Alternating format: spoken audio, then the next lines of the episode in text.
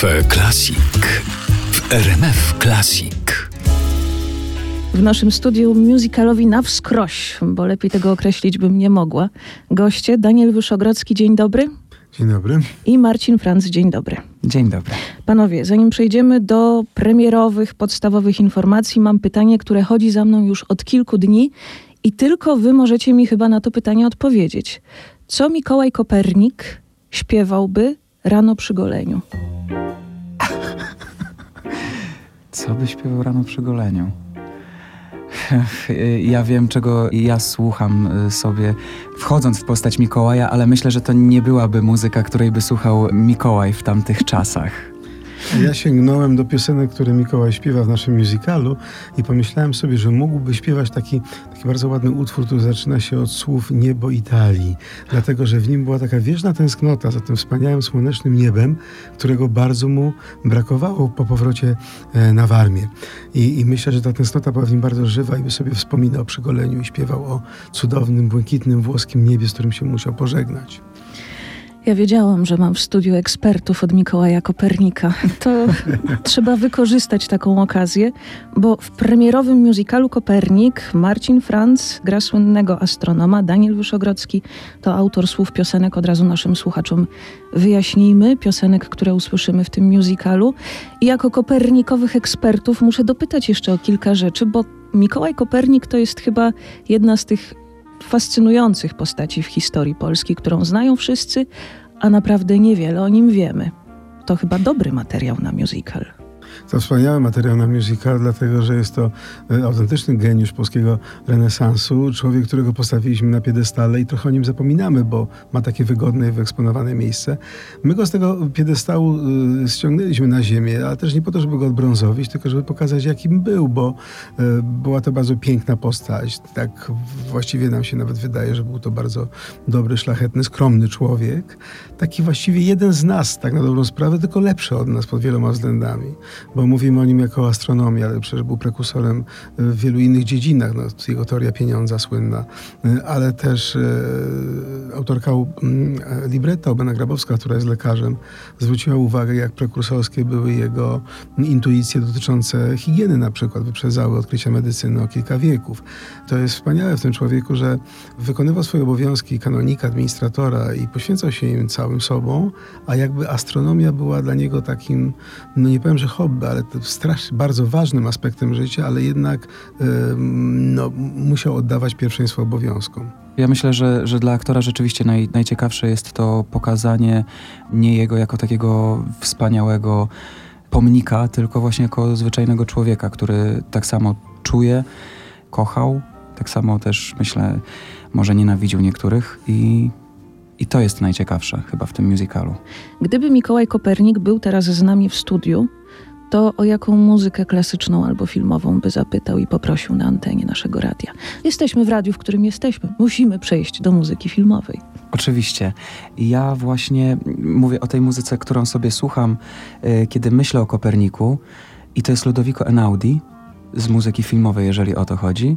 I to jest tak naprawdę cokolwiek yy, jego, to zawsze wprawia mnie w taki nastrój, który rzeczywiście yy, myślę, że tak łapie ten nastrój Kopernika to się idealnie składa, bo akurat Einaudiego mamy pod dostatkiem w każdej Wspaniale. wersji. To za chwilę wracamy do rozmowy.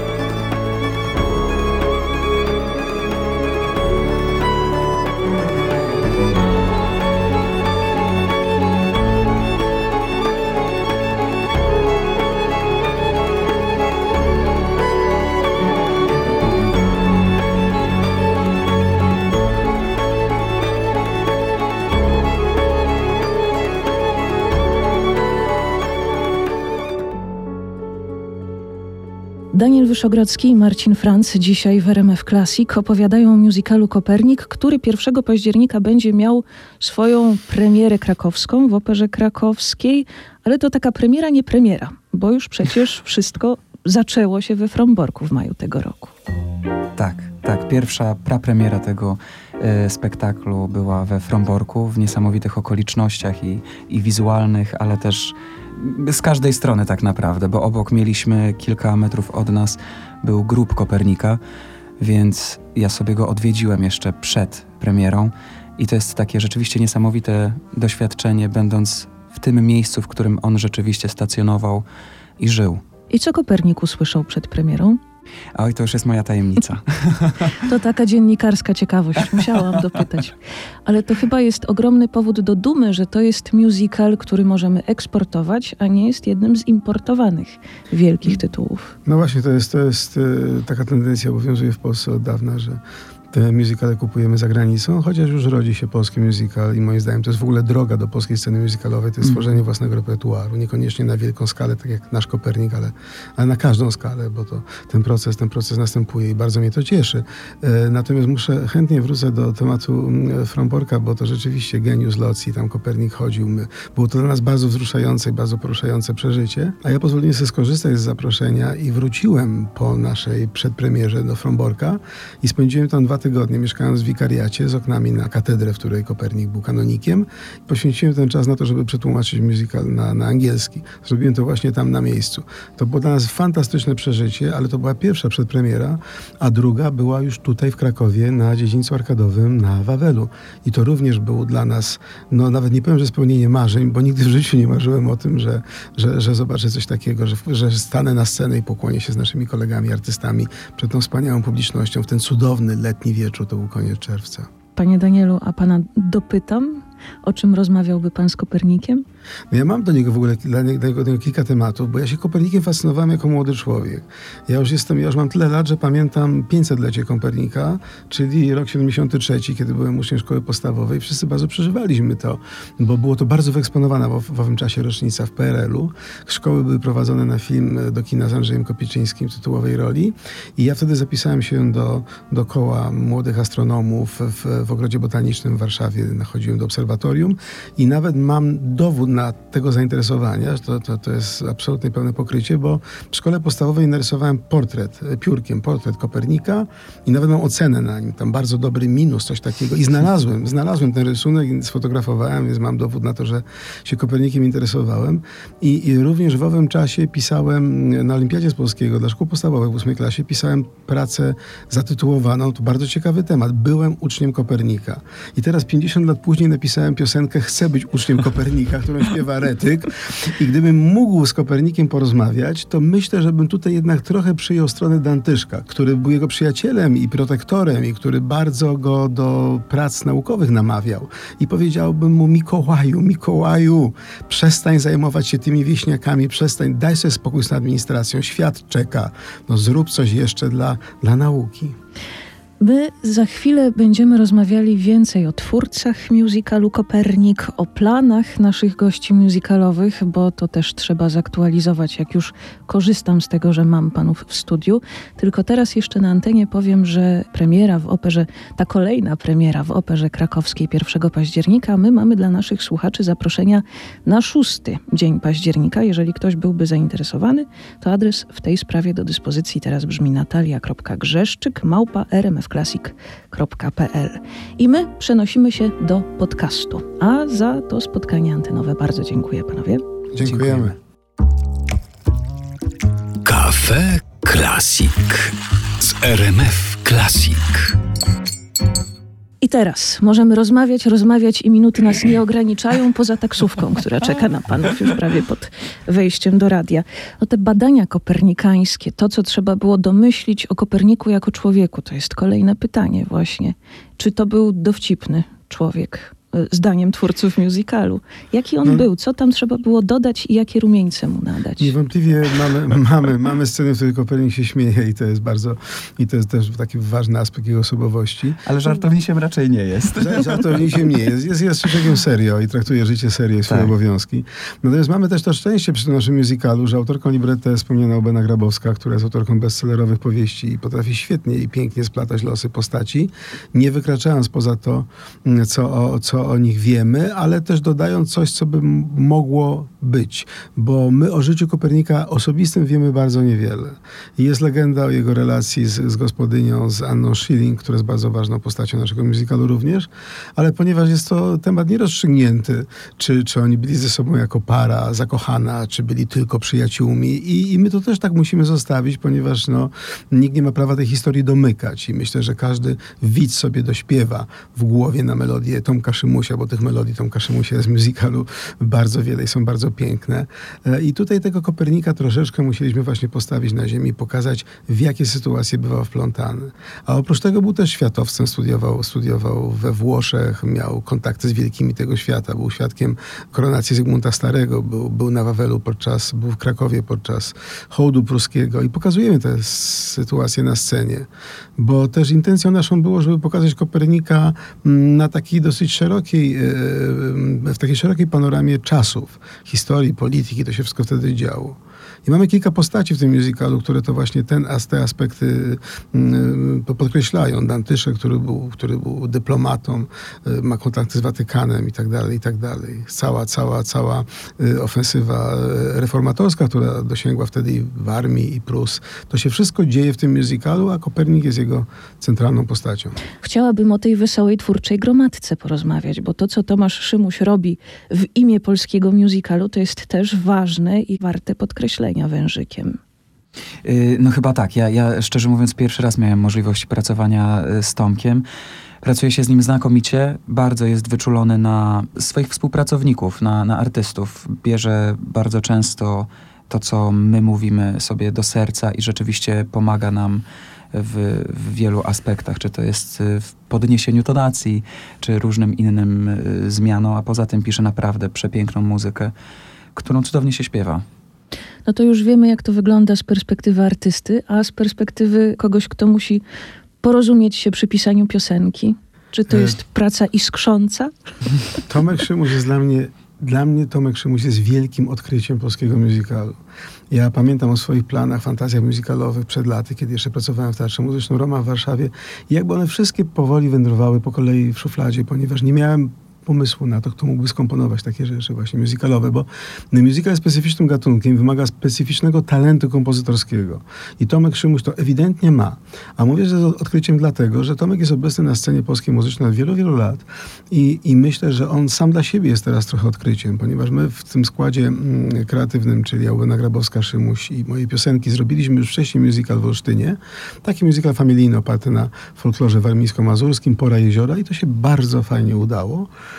No, Kopernik jest jakby też trochę konsekwencją tego, tego tam, tamtego projektu, bo, bo pomysłodawcą obu był profesor Piotr Słukowski, czyli, czyli obecny dyrektor Opery Krakowskiej. No I z Tomkiem się pracuje fantastycznie, ale no, są takie zdjęcia z Broadwayu czarno-białe, kiedy kompozytor z autorem tekstów, kompozytor przy fortepianie, autor kartka papieru na fortepianie. Tak to nie wyglądało. Najpierw Albena Grabowska napisała libretto, potem ja napisałem piosenkę, a potem Szymuś napisał muzykę. I nawet nie dalej jak wczoraj rozmawialiśmy tutaj w Krakowie, że teraz może zrobimy inaczej. Teraz on napisze muzykę, ja napiszę teksty do, do jego piosenek. No, dla mnie to jest trudniejsze zadanie, ale jestem mu to winny. A w Tomasza Szymusia i jego muzykę wierzę absolutnie, tak jak wierzę w, w talent Albeny Grabowskiej do nakreślenia tych swoich splecionych różnych wątków. I kolejna osoba, którą muszę wymienić, to jest nasz reżyser, Kuba Szydłowski, Jakub Szydłowski.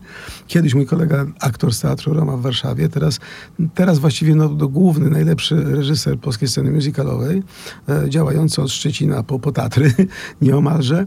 E, I Kuba ma ogromny wkład e, kreatywny do, do naszego dzieła. Jak dostaje coś, co jest kartką papieru napisane, napisane teksty, napisane nuty i w sposób, w jaki on przekłada to na język teatru, na język sceniczny, po prostu musi tę scenę wypełnić własnymi reżyserskimi pomysłami i robi to fantastycznie. Mam poczucie, że nagle po latach nieoczekiwanie znalazłem się w czymś, co mogę nazwać Dream Team. A czy jest już coś takiego jak polski pierwiastek musicalowy? Taka rzecz, która tylko w polskich musicalach może się pojawić, bo bardzo często mówi się, żeby nie naśladować tego, co dzieje się na zachodzie, że mamy robić swoje musicale, ale jak to robić, kiedy adaptujemy zachodnie formaty?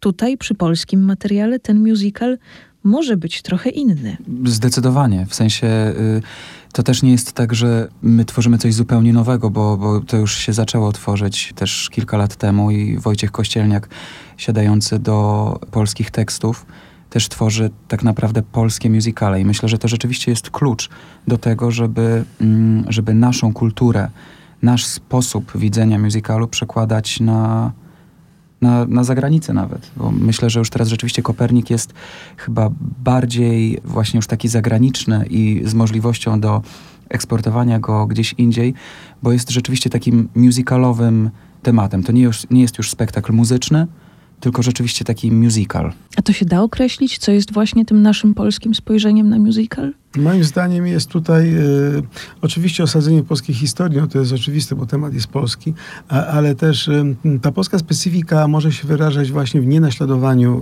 e, Broadwayu, mhm. tylko tym, że mamy zupełnie inne podejście od innej strony. Tutaj mieliśmy o tyle zadanie i trudne, i łatwe, że, że, że kompozytor dokonał wielokrotnej stylizacji, czy chorału gregoriańskiego, czy mhm. muzyki renesansowej, bo to było potrzebne w tym konkretnym tytule.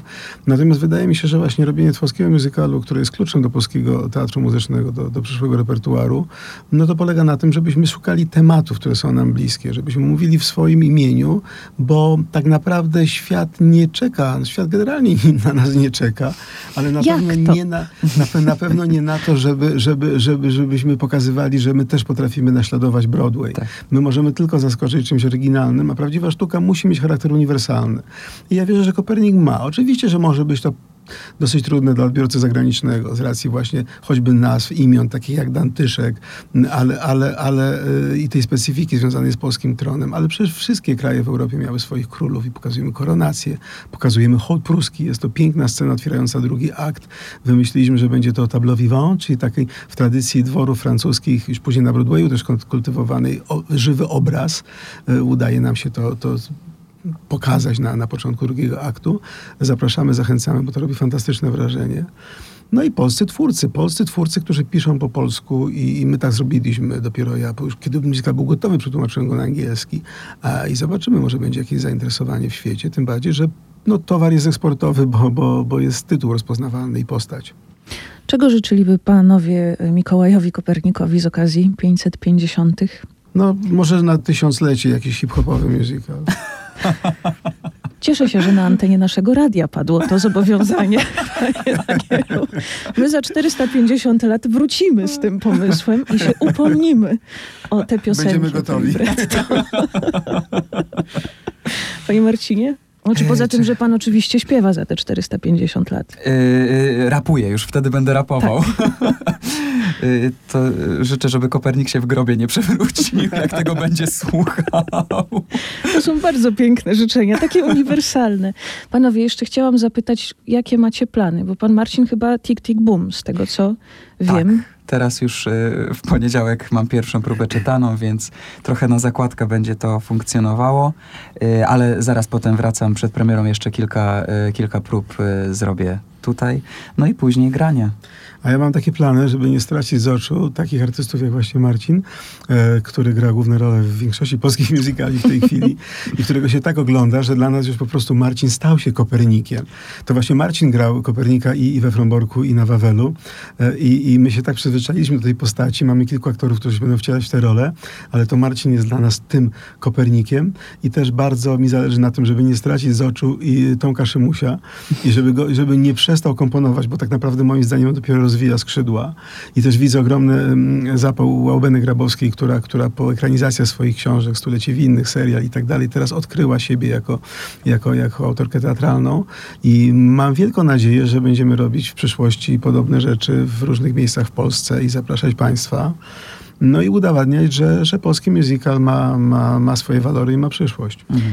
Panie Danielu, ja tak coś czuję, że w tych pana szkolnych zeszytach jest jeszcze jakieś wypracowanie, które za chwilę będzie librettem do jakiegoś musicalu. No to muszę powiedzieć, że ma pani bardzo dobre intuicje. Tak?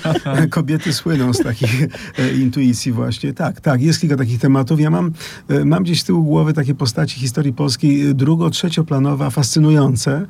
No to może rzucę przynajmniej jednym nazwiskiem. Mnie się od dawna marzył musical, którego bohaterem byłby Jan Potocki, autor rękopisu znalezionego w Saragosie. Mhm. Polak, Europejczyk, światowiec. Książkę napisał po francusku, jak wiemy. Rękopis jest tłumaczony na polski. Kultowe polskie kino, genialne kino, e, ekranizacja Hasa.